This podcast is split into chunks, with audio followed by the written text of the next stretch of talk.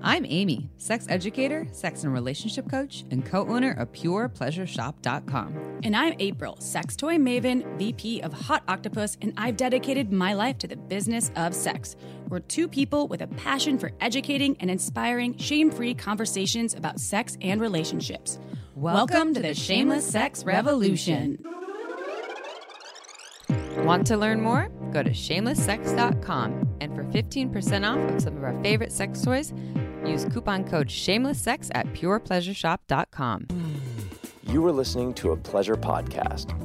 For more from our Sex Podcast Collective, visit pleasure podcasts dot com. Well, hello, everyone. Hi, everybody. Welcome to the Shameless Sex Podcast. Uh, this is a extra fun podcast. They always are, but this was another in-person one, which is rare because we're in Santa Cruz, California. April lives at five five five, five five five if you want to stalk her. Come visit me. Yeah, come visit her. Uh, but we met with the lovely Alexis Lauren Ware uh, to talk all about wet. And it's perfect because we were wet with sweat because it's hot in Santa Cruz. Ooh. And we live on the coast. It's rarely ever this hot, but it's hot. Hot over here, and we were wet with sweat. Super wet. One of the notes I took was turn that pussy on. Yes. And wetness doesn't have to only be pertaining to your pussy. Exactly. Or arousal. Mm-hmm. And we also had two really cool songs that we referenced oh, in yeah. this podcast. Oh, yeah. Well, well the, the we song. Can't tell. Oh, okay. You have to listen. It's got to okay. be, yep. April sings sometimes. So you should listen. No, I said one line. She said some lines, and she has a fantastic voice. So this isn't just about having a wet pussy, though. This is about your whole being, your whole energy, your whole sexual energy being this aroused or pleasurable state, and uh, her coursework is called WET, W E T. And I'm like, you need to make an acronym out of that, but we'll work on that one later. I asked her, I was like, is that an acronym? We should make an acronym out of that. We'll work on that later. Yes. Some good acronym ideas. But she's awesome, and it was super fun. And yes, we were sweating balls, not balls, we were sweating pussies in in the Shameless Sex studio over here. And then April was dancing to various songs that you will hear on the podcast. So you have to stay tuned, and you can't leave us ever. So uh, you're stuck with us for life. For Forever. All right, testimonial oh, sex. Okay, cute. But first I want to what? tell you one thing. What? I touched it once. I touched it once. Okay, too. So here we go. Okay, testimonial. And this is also a, it's not really a sex question. It's a prompt. So this is from a listener, and I think they actually wrote this in December. So we're sorry for the late. Uh, twenty twenty-one? Yeah, twenty twenty-one. Okay. okay. This listener, and this is a, so well, it explains it. So Shameless Sex has been one of the top influences on my life. I'm a cis female, and I found Shameless Sex after slowly losing my libido over the past six years. I listened to every episode over the past year, and, and I have changed for the better because of it.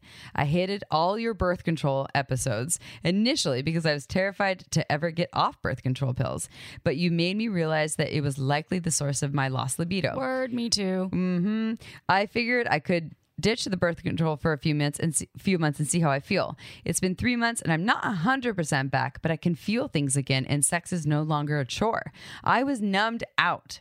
You've also taught me the correct verbiage to use to be inclusive to everyone, allowed me to drop any judgments society drills into my head about others' sexual preferences and orientations, and you've made me realize that there's nothing wrong with me for being into rape fantasies. That's for me. Yes, uh, you're welcome. I like the gangbang. Yeah, I'm the gangbang. I was the gangbang or a taxi cab porn. Thank you so much for giving me the tools and education I will take with me for the rest of my shameless life.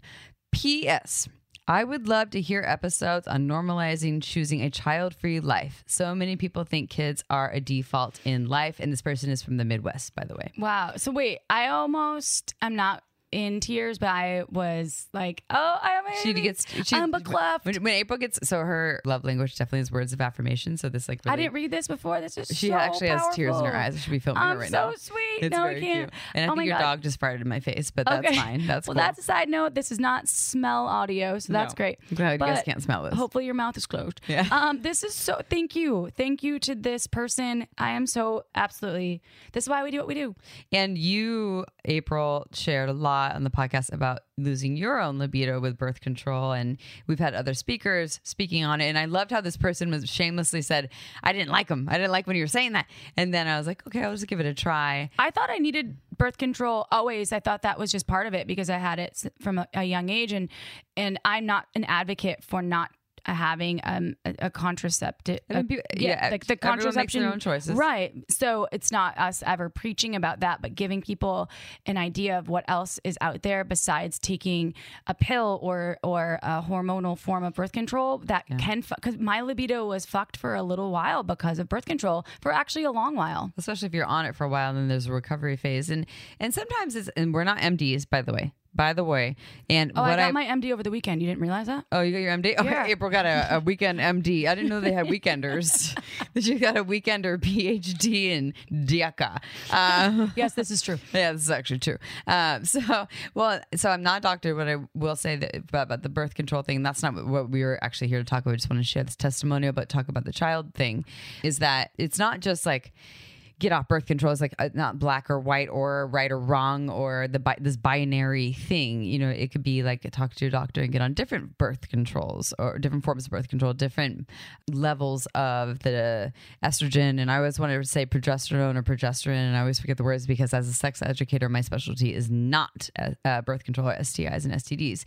And the studies show it often lowers libido, and the recovery rate can be a long one depending on how long you've been on it. But coming to the non-question question on normalizing having a child-free life. So I don't think we can do a whole episode on this. No. But we can Nor talk about it. Nor do I think it. we should, because I feel like... Uh, some people will be upset. Yeah. But so what What I want to normalize is people just don't want to have kids, though. And that's okay. Yeah. And that's okay. And it's wonderful if you want children, and fuck yeah if you don't, fuck yeah if you do. Okay. Exactly. Yeah. There's no, absolutely nothing wrong with that. And, and we do live in a culture that's still like, I, I mean, I know people that I've met like, you really, you, you don't ever want to birth children? Oh, my mother, for instance, just was here.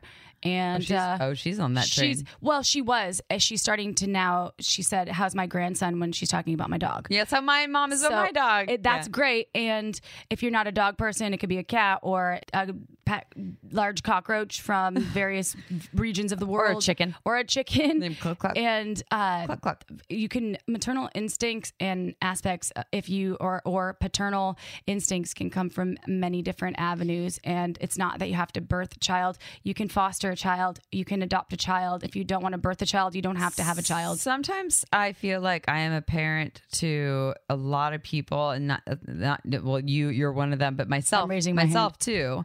Like I'm still trying to figure out how to be a parent to myself here.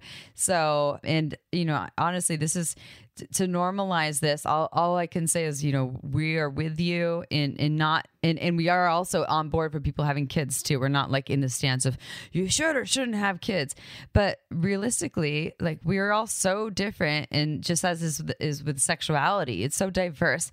So should the desire to be married, to have children, to own a home, to travel to Jamaica, to, I mean, all, all these aspects, like we are so unique and individual, and not every person with a vulva or a uterus wants to have a child, or and not all of them can. Also, there's a lot that would like to and cannot too. So this is, and that's hard for a lot of folks. This also within my own community of women that I have spend a lot of my life with has been a huge rupture a lot of times, because some, some of my best friends want children and aren't in the space. They haven't been able to, to have them, or uh, it hasn't been the right time, the right partner. And uh, my heart goes out to anyone out there that does want children and isn't at the point where the is either physiologically or they just aren't having them, because it, it is sad if you want those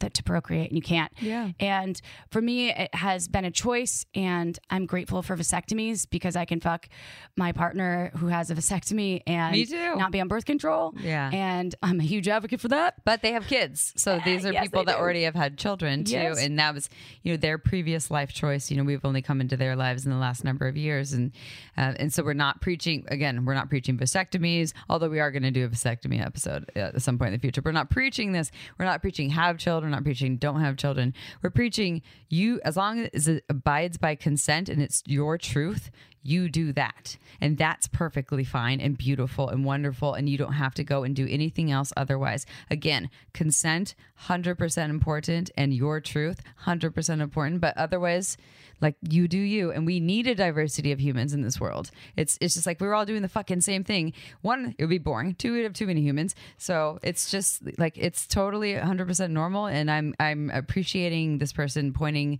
that out, or at least inviting us to normalize it as, you know, two women who have chosen not to have children in our entire lives. So we've never had moments and where who knows? Like, I really want to have kids. I could be fifty and be like, fuck, I really want a child. I could change my mind in five exactly. years. Exactly. And yeah. I want to speak to that, because if you are into being child free right now, to this person that wrote this sex question, and that changes in three to five years or two months from now, that's okay. We're humans. We're evolving and ever changing, and that's okay too. Uh, there's so, also people who have children who wish they didn't have children. Uh, yes, so there's that too. Yes, so. yes. I will speak to that yes. on another episode. Yeah, that'll be another episode. Of, but uh, this, these are the days of our lives. Yeah. So um, just the diversity of all of this, though, and so there, there's nothing abnormal about someone not wanting to have kids, and there is nothing abnormal about someone who who they feel like their life goal is to have kids. I don't want to be normal though, so I'm.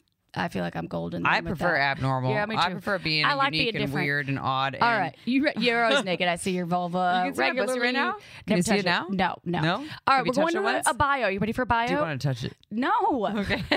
I didn't touch it once or ever. That's not consensual. See, that's not what consent is. That's exactly. coercion. That's exactly. coercion. That's wrong. All right. Here we go.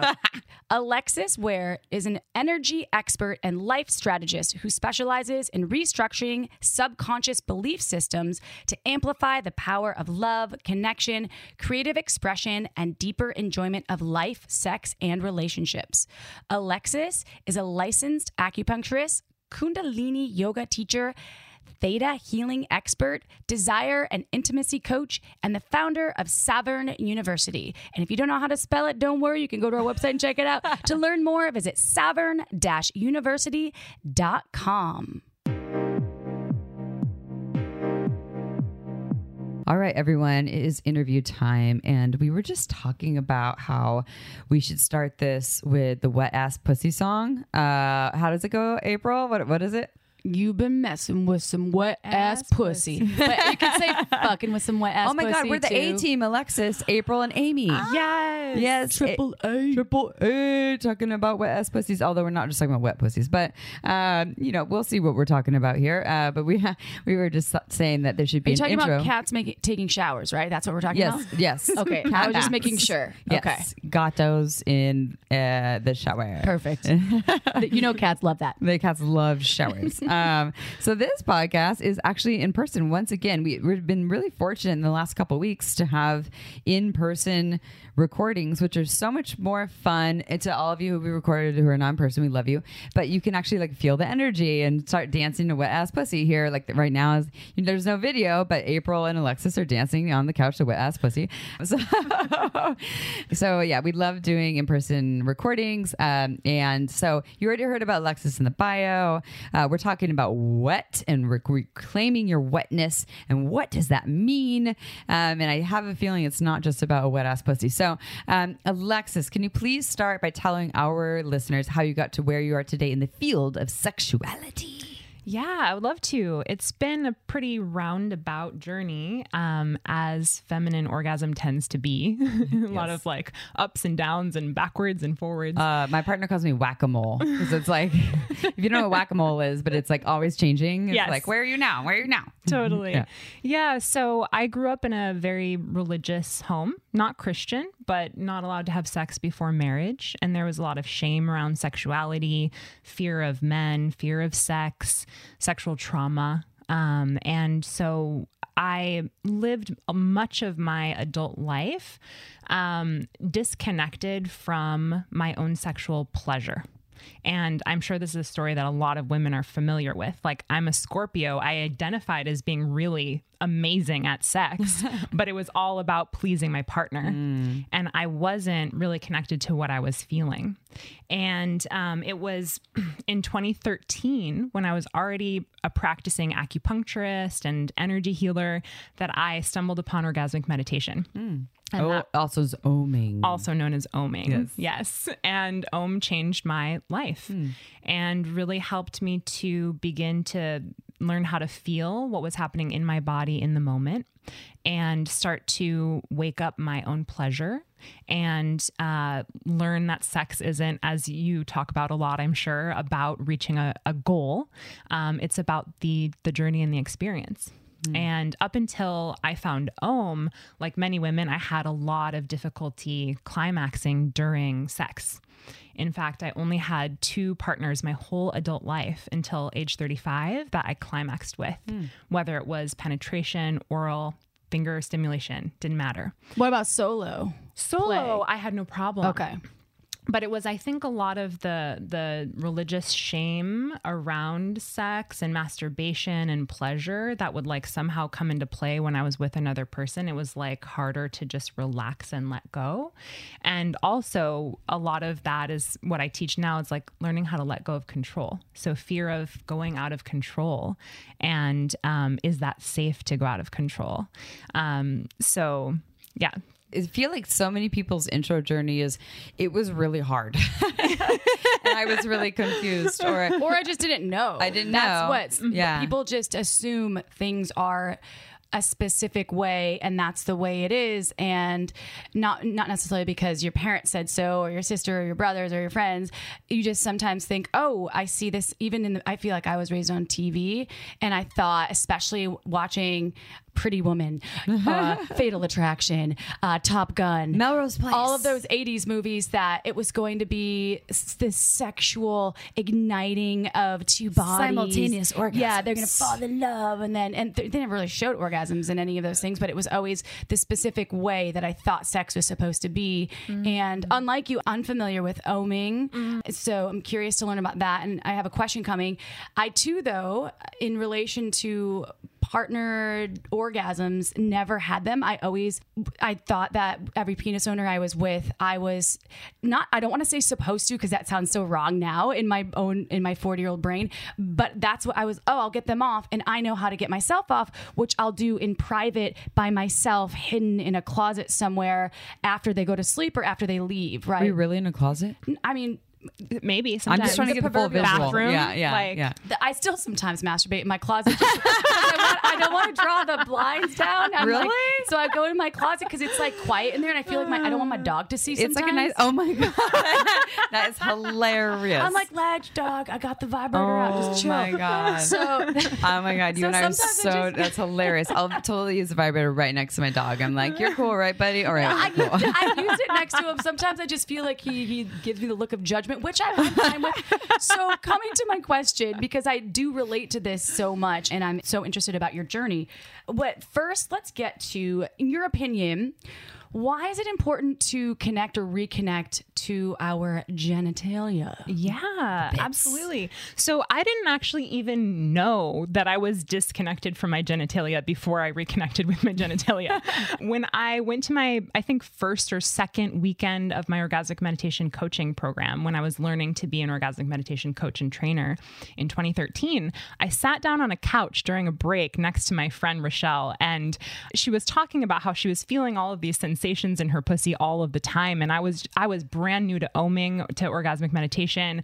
I was like, wait a minute, what? I was like, wait, you're feeling sensations in your pussy, like not during sex, but like, just like all the time. Yeah. She was like, yeah, I'm feeling them right now while we're sitting here on this couch. And I was like, you're like, I thought it only happened when I wear what? Tight jeans. And she was like, yeah, I can feel a ton of fluttering and electricity and pulsing. And I was like, huh? And it was like a whole world opened up before my eyes that I didn't even know was possible. And what I've discovered through my deep dive with orgasmic meditation, which basically looked like three years of having my clitoris stroked for fifteen minutes at least one time a day, seven days a week. Awesome. I was basically like an orgasmic meditation monk, like an orgasm monk. Yeah. Like we lived this lifestyle of just like um, waking up, uh, doing seated meditation, practicing orgasmic meditation, writing fear inventory. Like with your own finger though, or someone else? Someone else. Okay. It's a, orgasmic meditation is a partnered practice. Okay, got it. Yeah, okay. It's always done with a partner. So through that practice, I started to feel sensation in my own pussy first during the O M, during the fifteen minutes of stroking. There's a period that you go through of like actually just kind of being numb and, you know, not really feeling much sensation at all, because either the nerve endings on the clit have maybe been overstimulated by too much pressure, too much speed, um, vibrators, or they, your clit has just never gotten that kind of attentive touch before. So it just hasn't ever been woken up. So you go through these phases in your orgasmic meditation journey of like numbness and then kind of like pain, actually, as mm-hmm. the nerve endings start to wake up. And then I started to feel more sensation in my pussy and the whole rest of my body during the O M S.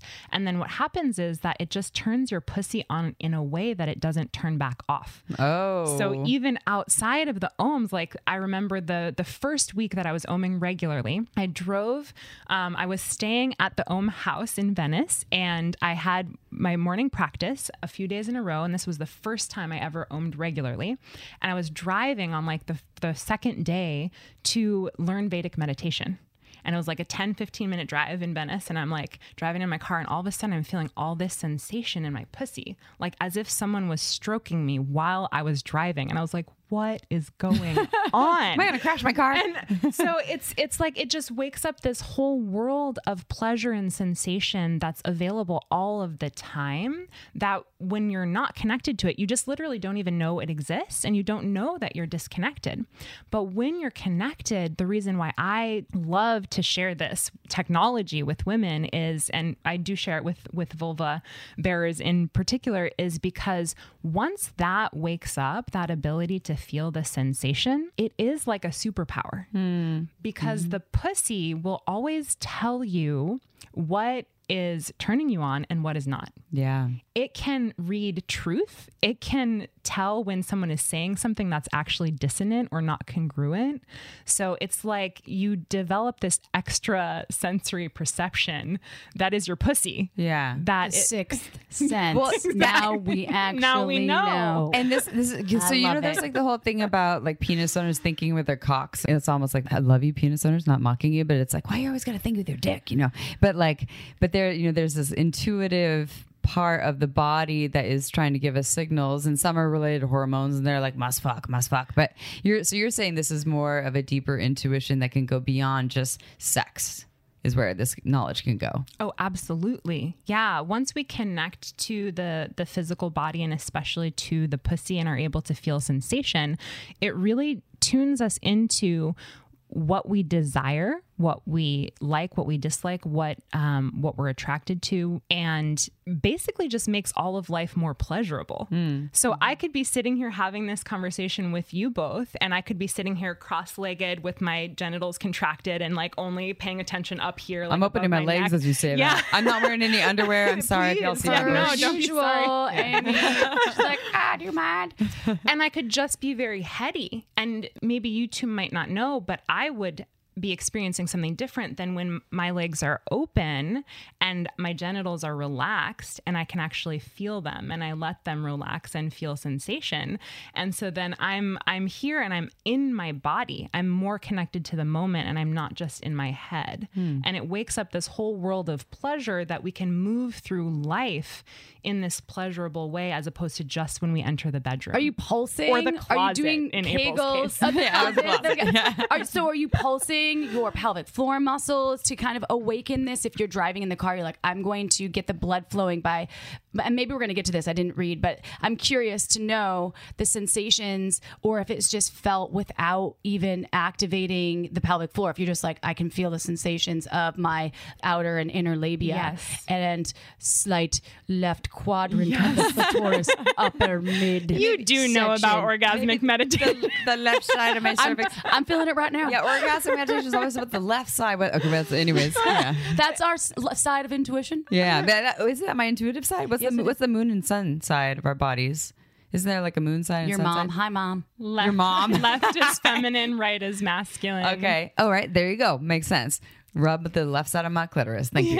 Well, the upper left-hand quadrant of the clit has the highest number of nerve endings, so ah. the highest potential for electrical stimulation. Interesting. So that's why they focus on that one spot in particular. And this is for everyone. This is not just like right-handed, left-handed people. It's different. Like for for most folks, this yeah. is the case. This is the case. Interesting. That's, yeah. Okay. So in answer to your oh. question, April, there's nothing that you are trying to do. Okay. It just starts happening, and your pussy is contracting thing as though you were maybe having just done Kegels, but it's just doing it on its, she's doing it on her own. Oh. She's a badass. Yeah. Yeah. She doesn't listen to anyone. What's up, Shameless Sex fam? Is your sex life important to you? Hmm. What about your relationships? And also, let me ask you this. Who can relate to this story? Things were once so good in the bedroom with my partner, and now it's a mess, and I don't know what to do. Where's or, my happily ever after, yeah, where's Amy? My ha- yeah, yeah, what about me? Or how about, so many aspects of my life are fantastic, but when it comes to sex and relationships, I feel so lost. Yep, been there. Uh, mm. Me too. Mm-hmm. And this is why you all need Shameless Sex, the, the book. book. We give you simple, simple solutions and a framework that you can use. You can customize it to you. Yes, you. It gives you the tools, the right tools for your sex and relationship. So you get what you desire, and it's fun. It's playful, right, Amy? We're always playful. It's kind of sexy. And did I mention how easy we make it for you? You have to check out Shameless Sex. Plus, the testimonials, they're coming in from everywhere. And this book has helped people just like you recreate and create the sex life of their dreams. So you can do it too. Go to, where are they going, Amy? shameless sex dot com. Oh, how easy is that? Just go to shameless sex dot com and click on the book, okay? And you can get it however you choose. If you, you want, want hardcover, yeah. Audio. Hardcover? We got you hardly yeah. covered. Are you ready for the Unleashed Tour, where shamelessness, sexiness, and laughter collide in a hilarious orgy of fun, discovery, and sex edutainment? Embark on a captivating nationwide journey with the Shameless Sex podcast and an electrifying ensemble of sex educators and sex-positive entertainers as they bring you an unforgettably titillating live experience. Be a part of mesmerizing, entertaining, boundary-pushing acts, shameless sex style. Ever heard of the Slurpee stick shift? Want to learn how to bury your face in her? How about some dirty talk improv or brat taming one oh one? Hmm. Get ready for nonstop laughter as our charismatic hosts and entertainers weave humor into the fabric of this liberating celebration of sexual diversity and freedom. Engage in interactive segments, Q and A sessions, and a chance to connect with like-minded individuals in an inclusive and empowering environment. Listen up, Portland, Chicago, Seattle, we're coming to you. For more information and to get your tickets right now, go to shameless sex dot com and be part of a night that will be fun, educational, sexy, hilarious, and shamelessly unforgettable. Seats are filling up fast, so don't miss out on the most unforgettable show of the year. Do y'all ever do this thing? So this is like such a tangent, but we're going off on tangents because we're in person. We can. Do you ever do this thing when you're having sex? So like maybe, so maybe, and I'm going to be inclusive. Like you have a dildo in you, you have a vibrator in you, or you have a cock in you, or fingers. Do you ever do this thing where you imagine your pussies swirling around the the phallus of whatever's inside of you? Have you ever done this? Like a cyclone? No. Like a cyclone. But like now I, I want I learned to. this in meditation, in a, not from my pussy, but more from like your root sh- your root chakra. But like, you know, there like a guided meditation where you cy- you're cy- circling down, when I think clockwise downward into the earth. This is such a the tangent, but I'll bring it to the pussy in a second. And then you circle back up where, so like one part of you is circling down to the core of the earth, and another part of you circles up to the, like the skies above. And then you feel this whole cycle. And sometimes when I'm having sex, I'll actually just imagine, I'm not doing anything other than just imagining my pussy actually circling around the cock, and I swear to God, it like sends them off into and then more powerful T-Pain orgasms. Comes on, it's like, she's yeah. moving body like a cyclone. Exactly. I mean, this, seriously, this, right? This is going to be a, this, this is gonna nice. be a musical episode. I'm all For real, about though. energetic sex. Yeah. I love energetic sex. Yeah. I get powerful. off so hard on energetic sex. Yeah. Yeah. And what I'm talking about, it's not so much like trying to do anything or trying to focus on anything. It's actually kind of the opposite. Mm. It's like let it just letting everything go, like not trying to do anything, not trying to get anywhere, and just being present with what is. Mm. And that's actually like the the beauty of orgasm and sensation is it's just a moment of pure presence. Mm.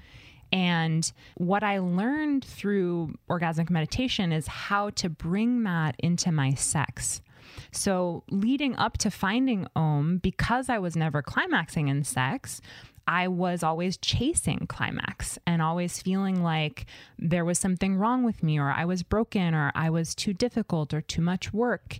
And a lot of that, granted, there's, you know, so many factors at play. Maybe there's like the skill level of the partners that I was with and whether they had, you know, learned anatomy and explored tantra and all of that stuff.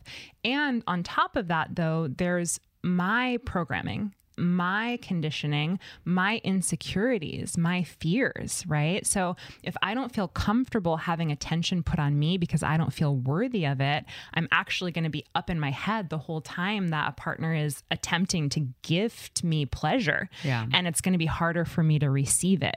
So what I learned through O M was actually how to just be in my body, how to just stay.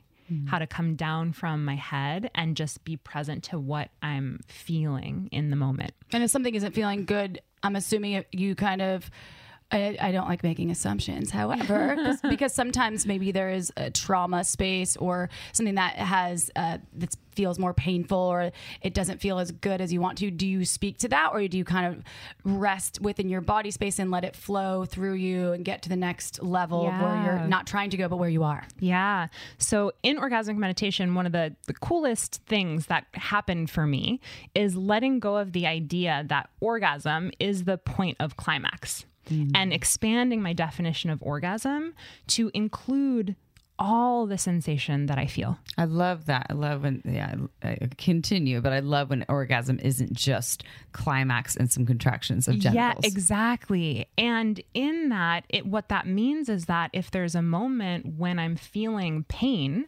whether that's physical pain, because maybe there's some trauma or there's some tightness and something is getting released, or whether that's emotional pain from an emotional trauma coming up, to just be with that.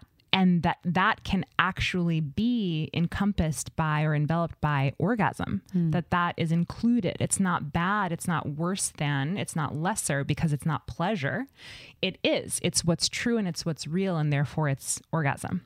And so I'm going to bring this, the, I'm gonna, this is two questions all in one, because my understanding is the, you know, the nerve receptors, I'm going to not say it because I'm not a scientist or a doctor, but the, the same places where we experience pleasure, we experience pain in our body. And so there's a great overlap in these, in these pieces of, and hence why some people really enjoy pain, and pain can be pleasurable for some, some folks. And, and I've experienced that for sure with things I thought were uncomfortable or painful, and then they turned into pleasure, and I've seen them switch and alter. And so So I'm going to transition that into the uh, question about sexual trauma, and how my guess is for a lot of folks who have sexual trauma, this has shifted their experience with their connection to their genitals, for penis owners, vulva owners, all, all of the bits. But so how does sexual trauma affect one's connection to their sexuality, and, and then in, in, especially in regards to the connection to their own genitals? Yeah. And I, I can speak as someone who has experienced sexual trauma, as Um, unfortunately, the majority of women have. Sexual trauma tends to create dissociation from the body. So in a moment of sexual trauma, we often leave our body. We go into freeze, um, frequently, not always, but often go into freeze. And it's almost like a part of us gets locked or or frozen in time there in that spot. And sometimes we lose access to feeling more sensation in the body or feeling our emotions. We numb out to protect ourselves. And so a lot of what I do with my work is helping to clear that past trauma so that we can actually feel safe to feel more sensation in the body by being present and staying in the body and not checking out and leaving. So like getting out of the, the freeze, you're like in that old frozen state that may have been around for twenty, thirty years. Exactly. And we're not necessarily talking about physiological things that may, maybe both. It could be emotionally tied as well, because I wanted to bring a, a piece in. So I have, I had an acc- a sexual accident that I never considered trauma. It was a sex accident when I was seventeen, and my labia, my outer labia was ripped in half. My left labia was ripped in half. So it was painful for me to have any sort, and I was a humper. Like I loved to hump things. She was humping bears. Run. I was humping bears. Not live bears, no, teddy bears. No, no, no, yeah. no never, never live. Uh, and so for a long time, and Granted, I had never experienced orgasm with a partner because it had, masturbation had been the only way I'd experienced orgasm. So when I think of sexual trauma, I tend to go, my brain tends to go to people that have been, you know, victims of sexual violence.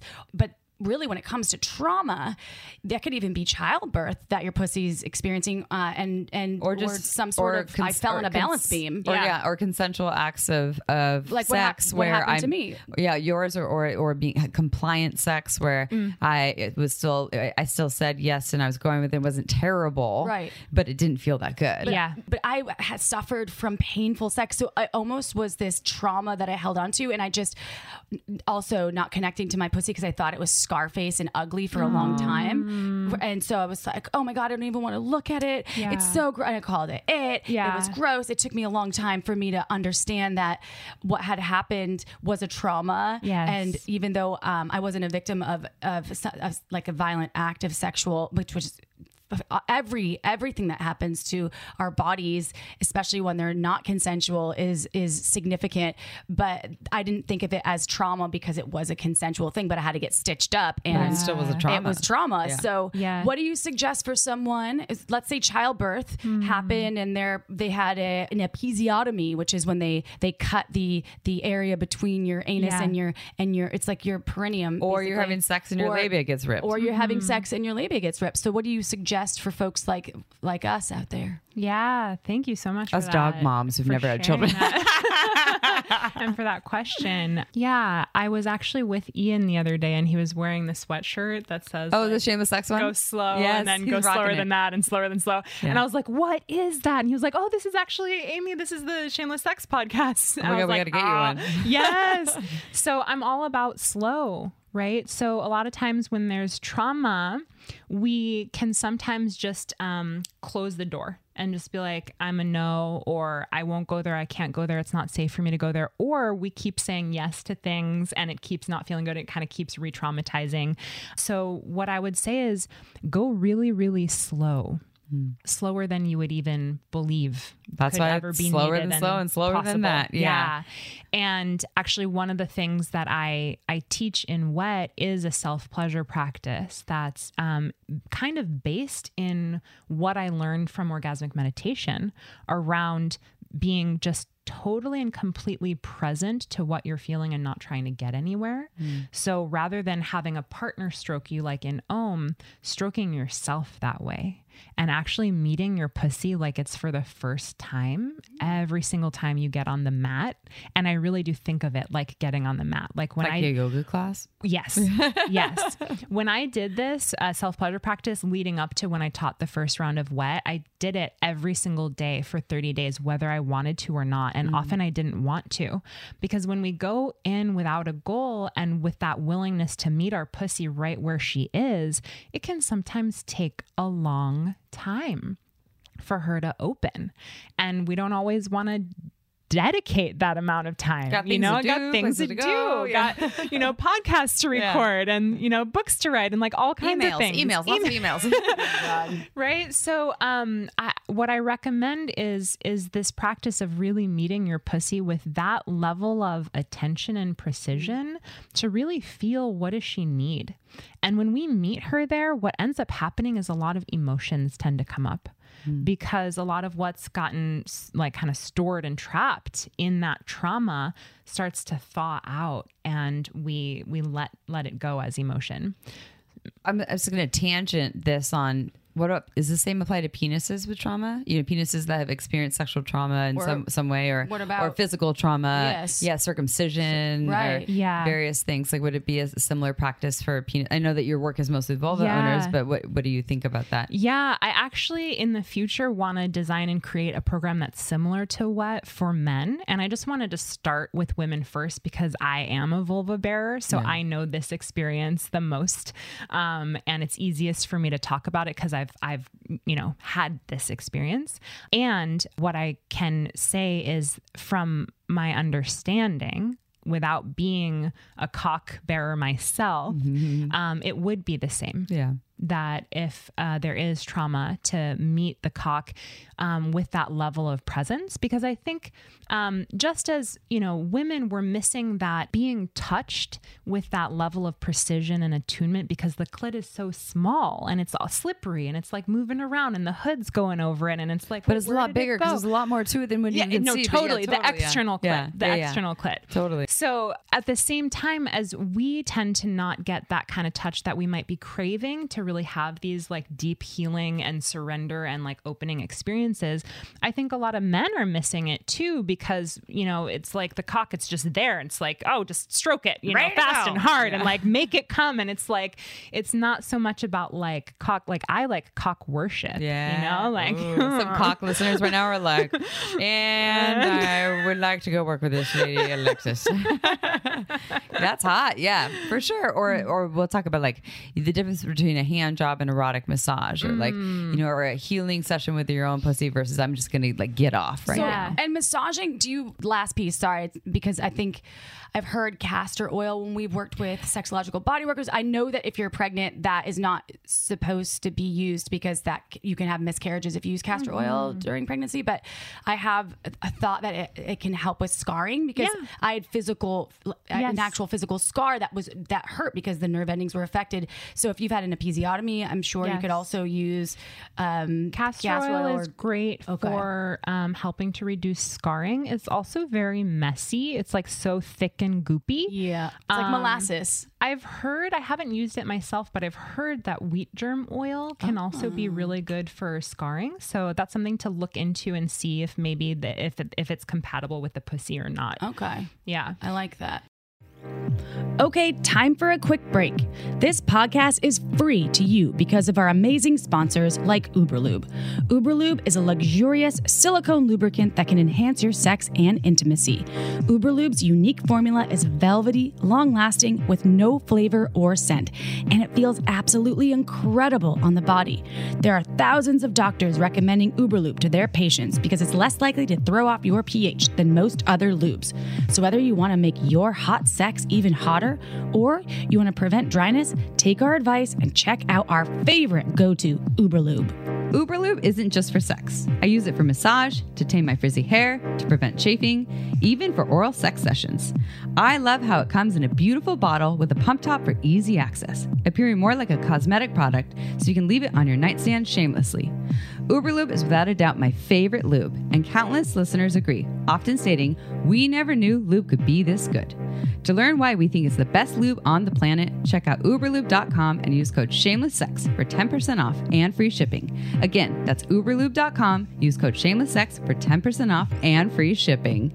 This podcast was also made possible by O M G S dot com. O M G S combines scientific research of real vulva owners so you can learn shame-free techniques on how to pleasure the pussy. O M G S studied twenty thousand plus people of all ages and turned the research into animated modules, short videos, and beautiful infographics that are tasteful and easy to understand. Whether you want to learn about external pleasure, internal stimulation, or techniques with toys, O M G S can help you master vulva pleasure. Let me tell you, I've been recommending O M G S to my clients for years, and it's been changing their lives because knowledge really can activate your pleasure power. O M G S is for anyone who cares about vulva pleasure and wants to take it to the next level. O M G S can help you become a sexual strategist by equipping you with the tools you need to unlock your pleasure potential. Plus, your O M G S purchase helps fund more pleasure research. O M G, that's great.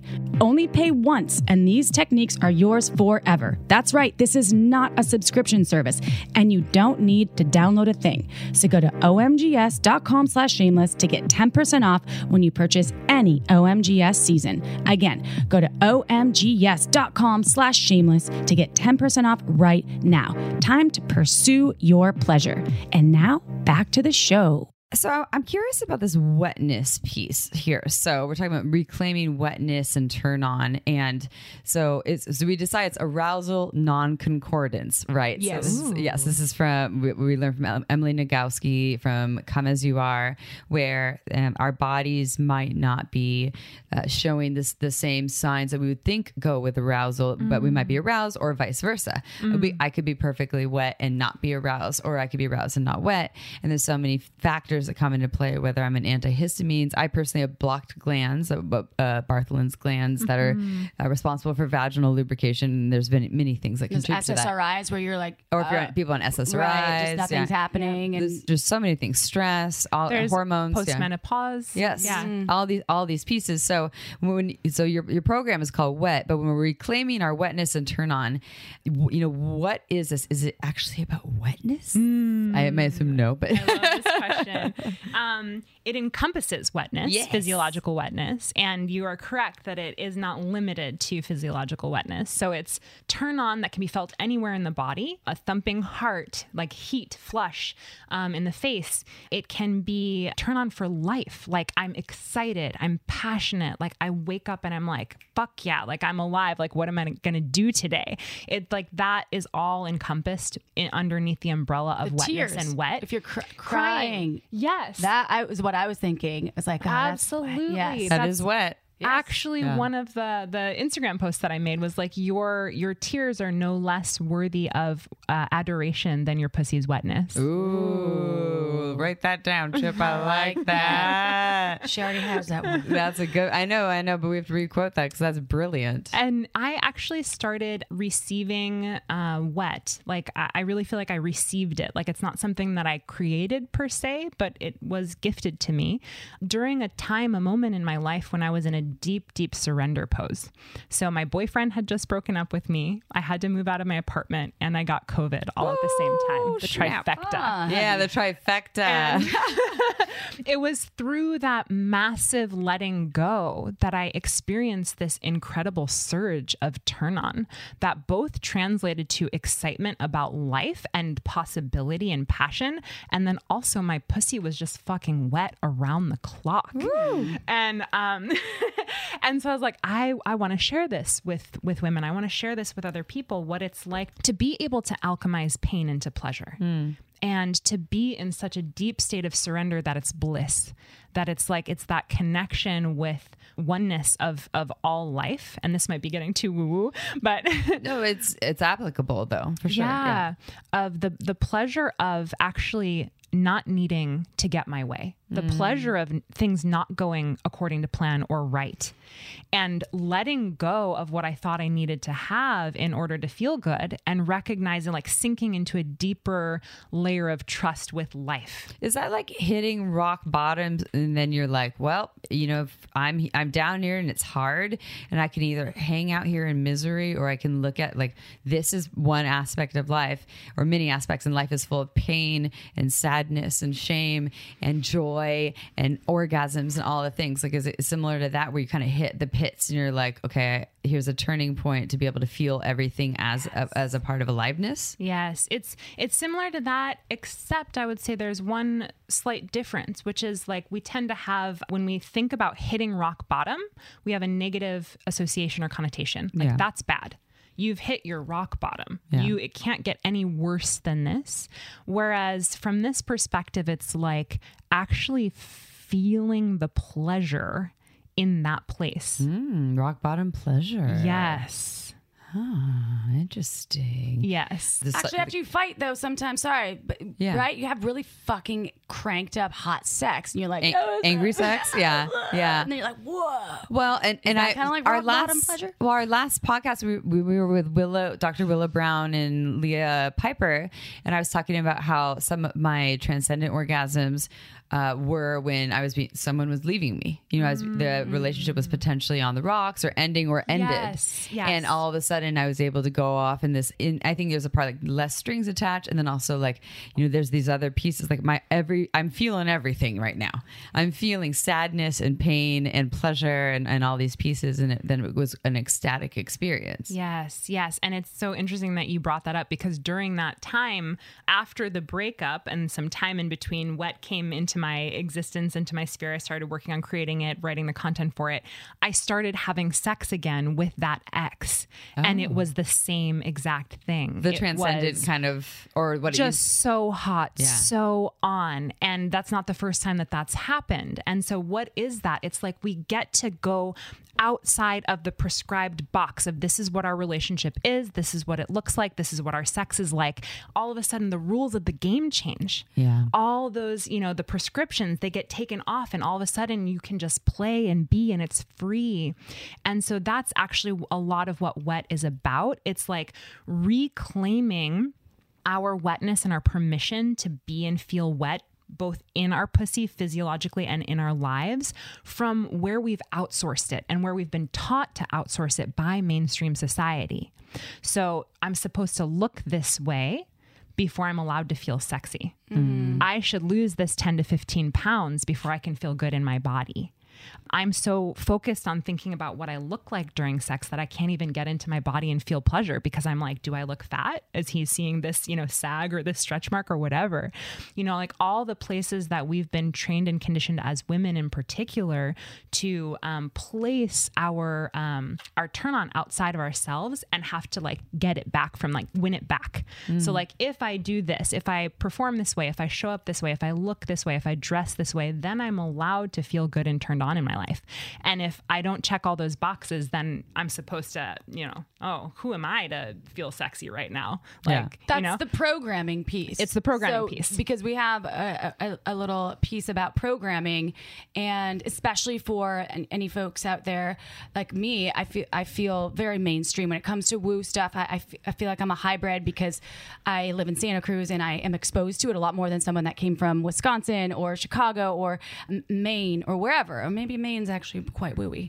Uh, so, so I don't Some know. Some people. Okay, so giving this programming an upgrade, because let's face it, we have all these apps to make us look pretty when we're taking selfies. We've got, if you if you are taking photos for your engagement or your children, they'll touch up photos, right? So how do we upgrade this programming um, that we that a lot of folks, especially vulva owners, and I know it's the same for penis owners out there, right? Because I I have. Uh, Uh, people in my family that are just as insecure about themselves, and they own penises. Right. So uh, how do we adjust and move through this? And then I have a second question after that that's actually flipping the script to something else that well, I want to talk about. And what I'll add to that is, yep. is just body body shame in body general. Shame. That's like the, just the idea of body shame, which I think so many people. And you've can also been skinny with. shamed, because we body yes. shaming a lot There's of times. All kinds people of shaming. Talk about yeah. body shame in one direction, but I know I've been body shamed before about eat a fucking burger or something, and I'm like, whoa, bro, like. How do you know, like, how do you know about me and my life? Like, let's calm down about yeah. this. So yeah. it's all directions of body shaming. And yeah. Yeah. It requires a massive amount of deconditioning and then re reconditioning. So, um, sounds like a lot of work.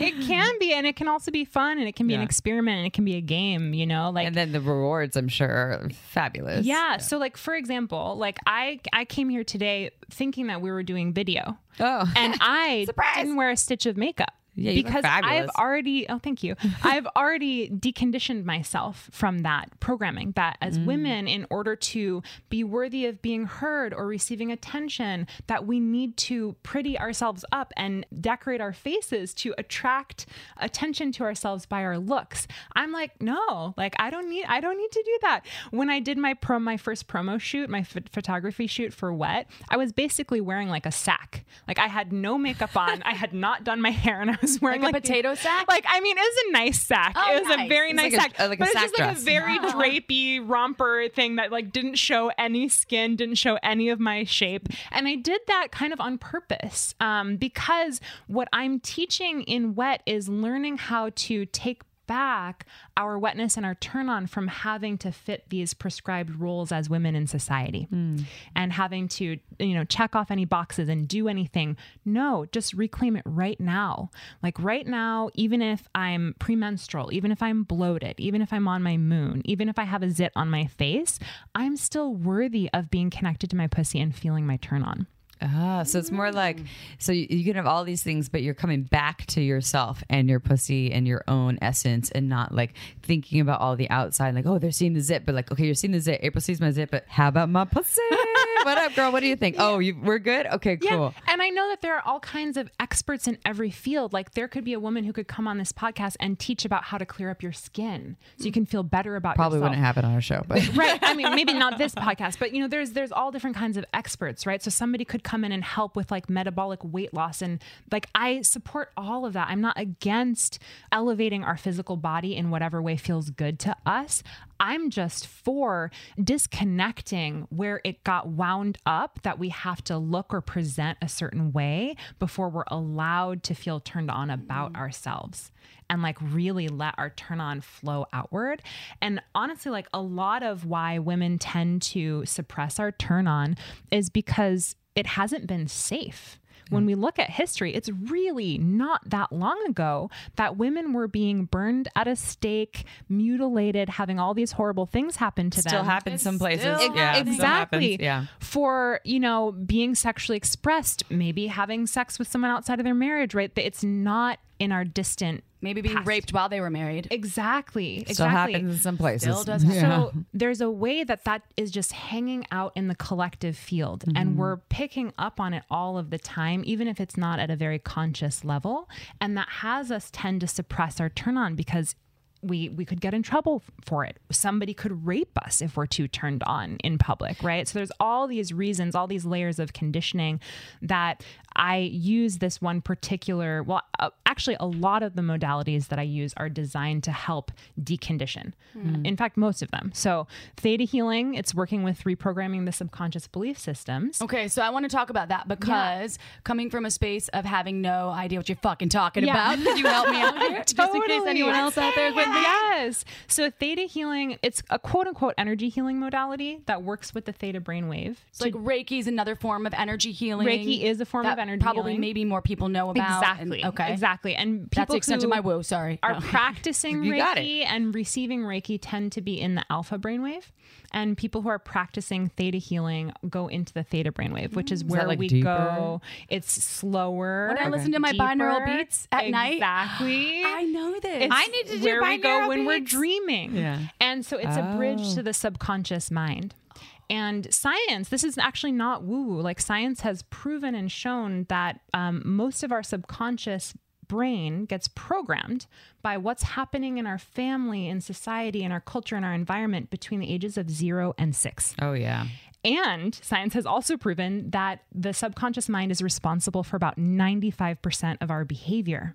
So if we learned in childhood between zero and six that it's not safe for me to be turned on, that I have to be suppressed, like I'm going to get in trouble, blah, blah, blah, we're running on that programming unless we use something to decode and decondition it. So we might want consciously to have super expressed sex and to feel really liberated sexually, but there can be this subconscious part of our brain that's like, that's not okay. You can't do that. That's not safe.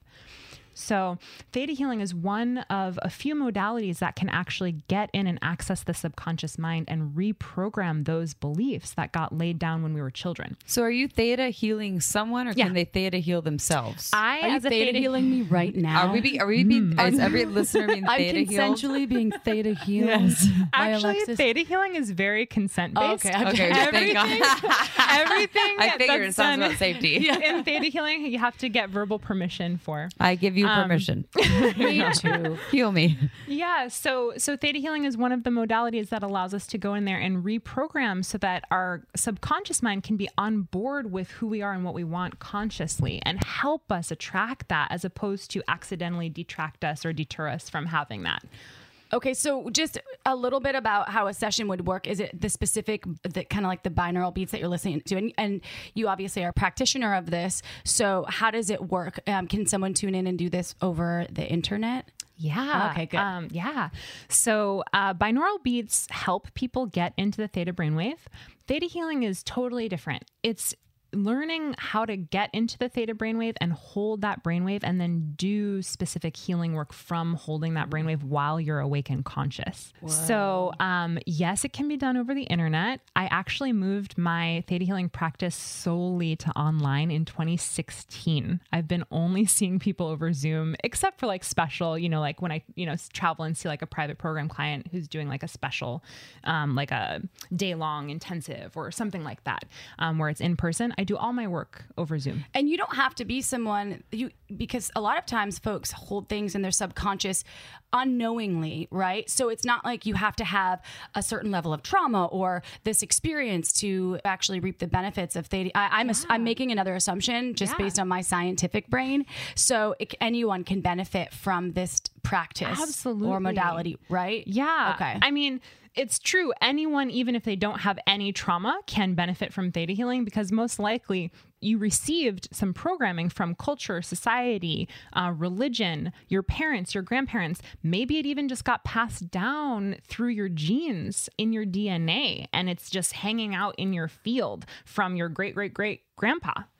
Um, we just, uh, in our book, we just read this, this whole study, and there's multiple, about how their trauma is passed down like four generations. They yes. can take, they can take it back to four generations. And yes. this is, I believe the study came out of like Berkeley or something. So yeah. that is legit science as well, which yeah. I think is so cool. Yeah. So, but, so even if there's no trauma, thank you for remembering. Absolutely, I was like, where was absolutely I? It can be helpful, because you most likely got encoded with something that's not in alignment or agreement with what your adult conscious mind would like to believe about yourself, about life, about the world, about the way that the world works, about your pussy, about your cock, about your body, right? And then honestly, like, who in the, on the earth right now hasn't experienced some form of trauma between zero and six? Seriously. Right. Uh, like yeah, I, uh, yeah. Give me a call if you're one of those people. Yes, I would like to meet you and explore your mind and yeah. discover what it was like to be you. They might be an infant. Yes. Yeah, and they can't pick up the phone right now. But yeah, yeah. well, it's it's yeah, it's virtually impossible. I think for and, and for and the diversity of trauma could just be neglect. Like, I cried, no one came to me. You know, exactly. or or I got picked up when I didn't want to get picked up. You know, exactly. I'm four, and someone was like, they gave or me a hug. And in our in my generation, I'm forty-three right now. In my generation, like your your weird, creepy uncle at the family reunion kisses you on the cheek in a weird way that you don't and like. You know, and it you, doesn't feel good. But you yeah. didn't. You weren't ever taught that it was okay to say no. And this is my body. And even if you're, mine used to pull my pants down and show the highway of my butt. And, and your my uncle, whole family, my uncle, my weird, creepy uncle. Oh, geez. Oh boy. Yes, he's okay. no longer. I mean, I, I yeah. Dude, I, sh- that's why I, I mean I grew up I like could, totally. So this is what theta healing can work with, like actually. Yeah. So that experience created an imprint in your system, and yeah. it formed beliefs about what is okay for your body to receive, what's okay to happen to you, yeah. whether or not, you know, like, um, using your voice, do I have a voice? So theta healing can go in there and actually target that moment and that experience and work with that memory mm. and restructure you in that moment, so that you mm. learn that you have a voice, you have a right to have a voice. It's safe for you to have a voice. You don't have to tolerate anyone doing anything to your body that you're a no to. It's a lot well, about... he lost his legs from being an alcoholic, mm. so I kind of feel like karma was a bitch. Mm-hmm. I could tell you an uncle story over here, right, but well, not my well, uncle. Well, but actually, no, he is my uncle. Anyways, we won't talk about my uncle. Goodbye, uncle. Um, all right, so anyway, let's talk about wet. Let's talk about the... the, the I mean, yes. And, okay, as we go into this, we were talking about some shitty uncles. This is the diversity of the experiences that includes shame, pain, trauma, pleasure, all of these pieces. So can you tell our listeners... I mean, you've You've described WET, and so it's a live online six-week group course, and I believe you only take twenty women. Is that just vulva-owning folks, yes. I assume? Can you tell people a little more about that, and then how they can sign up, when they can sign up, when it's happening? This is going online next week. Yeah. Which is twenty was that August, mid-August twenty twenty-two? August, next week is, I think, August like sixteenth-ish. Yeah. Yes. Yeah, nice okay, job. Calendar? Nailed it. Yes. You nailed it. We're going to look at exact dates right now as we look, and... I'm really excited to know more about theta healing, and I'm might have to hit you up for one of these sessions. Yes, I would love that. Yeah. So WET is, uh, it's an online course that I developed for uh, women, and specifically for vulva bearers, because a lot of what we do is deprogramming and reprogramming the subconscious belief systems that were put upon us as vulva bearers from, you know, pre-birth all the way through our lives, and that, that particular conditioning. And speaking to the experience that many vulva bearers have had. Mm. And so what we do in, in the six week course is we meet uh, once a week for two hours on Zoom video. And in that session each week, we do a combination of theta healing to rewire some of these subconscious programs, clear out trauma from the body, from the psyche, and reconnect and, uh, create the foundation of safety to reconnect with our wetness. Mm. So that might look like clearing out the fear of being killed you know, because we might have that subconscious fear that if I really fully let my wetness all the way out and let it be seen and witnessed, that I'm going to be killed for it. So we find all of those subconscious programs that are hanging out in the field, clear them, update them. So you you clear and then you replace with a newer, more mm. resourceful program that's going to so actually So I shouldn't serve. watch crime shows then anymore. No more crime shows, Chip. We've been talking about this for years. Damn it. um, it could be, you know, re repeating like that trauma. Like it, watching crime shows can be really reinforcing. Right now. Like, that's my, maybe some past life. I think I'm yeah. supposed to solve some mysteries. Or maybe had a violent death. You know, you never know. Pretty sure I did. We, um, we do yeah. believe in past lives over here. Yeah. Around these parts. So we do the theta healing to get at the subconscious beliefs. And then we do Kundalini yoga, breath work, meditation, um, specifically meditations like the fists of anger. So we're clearing out anger and resentment towards men, the masculine, the patriarchy, all of our lived experiences as vulva bearers. What and about mommy issues? Oh, That's mommy issues, mommy. daddy issues. It's all up in there. Like yeah. everything we got programmed from our moms about sex, sexuality, body shame, all of that. We're doing uh, central intuitive movement. So it's like um, kind of like a mix between Kundalini and ecstatic dance, where mm. we're doing a lot of spinal flexations and moving the hips and waking up the Shakti or the Kundalini energy and getting that flowing. We do a lot of somatic release practices like screaming. Ooh, I love that. That's shaking. Why I lost my voice at April's birthday. Yeah, doing that. Chip, I can gotta record podcasts. I got a good week before I can okay. scream again. All right. I don't know. I'm kind of cutting you off that. and, and then we do live um, one-on-one coaching within the small group setting. So the women talk about what's coming up for them in their sex lives, in their relationships, in life in general, just being a woman on planet Earth right now. And I do spot coaching, like one-on-one coaching, and but everyone gets to experience because there's so much shared experience, right? So even if a woman is talking about something that you're not dealing with personally, it most likely can hit something similar that you have experienced or dealt with in your life. Mm. Um, so we're going to start the next round of WET on October fourth. Okay. And, and how it's, only, it's yes. only twenty, twenty people, people you're taking. twenty, okay. twenty women max. Get it. Get it now. Get it. Get, get it. it. Yeah. And uh, you can find out more about that or sign up for it on my website, sovereign dash university dot com. And if you don't know how to spell sovereign, which I don't, uh. uh, just go ahead. There'll be a link on shameless sex dot com and all the show notes and all, in the there, show yeah. notes, so you can go and just click, because sovereign's a hard word. Sovereign's that, hard. I, I would have lost I just learned how to say it like two years ago. How did you say it before? So, sovereign. That's adorable. I remember with Willow, and I was like sovereignty, and she's like sovereign. T. It was, yeah. Anyways, so, sovereign dash university dot com slash wet. Yes. And S O V E R E I G N. I just read that, by the way. No, yes, she did. Uh, although, so, the, and if people want to work with you outside, if they can't join, if they're obviously there's more than twenty folks yeah. that sign up. Can they work with you as an individual, one-on-one, yeah. group stuff afterwards? Are there going to be more of these um, Sovereign WET University classes? Yes, absolutely. I work with one-on-one uh, clients. I usually work with clients inside of program containers. So it's a minimum of a one-month deep dive with me where we meet twice a week, every week, and really make some deep transformational shifts in the person's mm-hmm. life. And it could be online. Um, it's yeah. actually all online. All online. Okay, cool. Yeah, yeah. And so you can find me through my website. I'm on all the social media as Sovereign University, um, Facebook and Instagram, and Stalker. And you can learn how to spell sovereign real quick. And she just made a great meme or, blo- or post the other day that we want to quote. So yeah, go check it out. Yes. And this episode was not dedicated to cats in the shower, everyone. We're Meow! sorry to disappoint you. And if you're just tuning in now, rewind, because we went over, you're not going to be tuning in now. I'm just being funny, because sometimes we're funny. So Alexis, that was beautiful. Mm. And you are such a light. And of course, I feel so privileged sometimes to live in Santa Cruz, because there are these practitioners of all sorts of different modalities that I'm learning about. And I love the fact that we can bring this to the masses, because there's people listening from all over the world. So check out Alexis's work. Do you say Alexi or Alexis's? Everyone? Yeah. Uh, check- Alexi is when there's more than one Alexis. Okay. Well, then check out Alexis's work.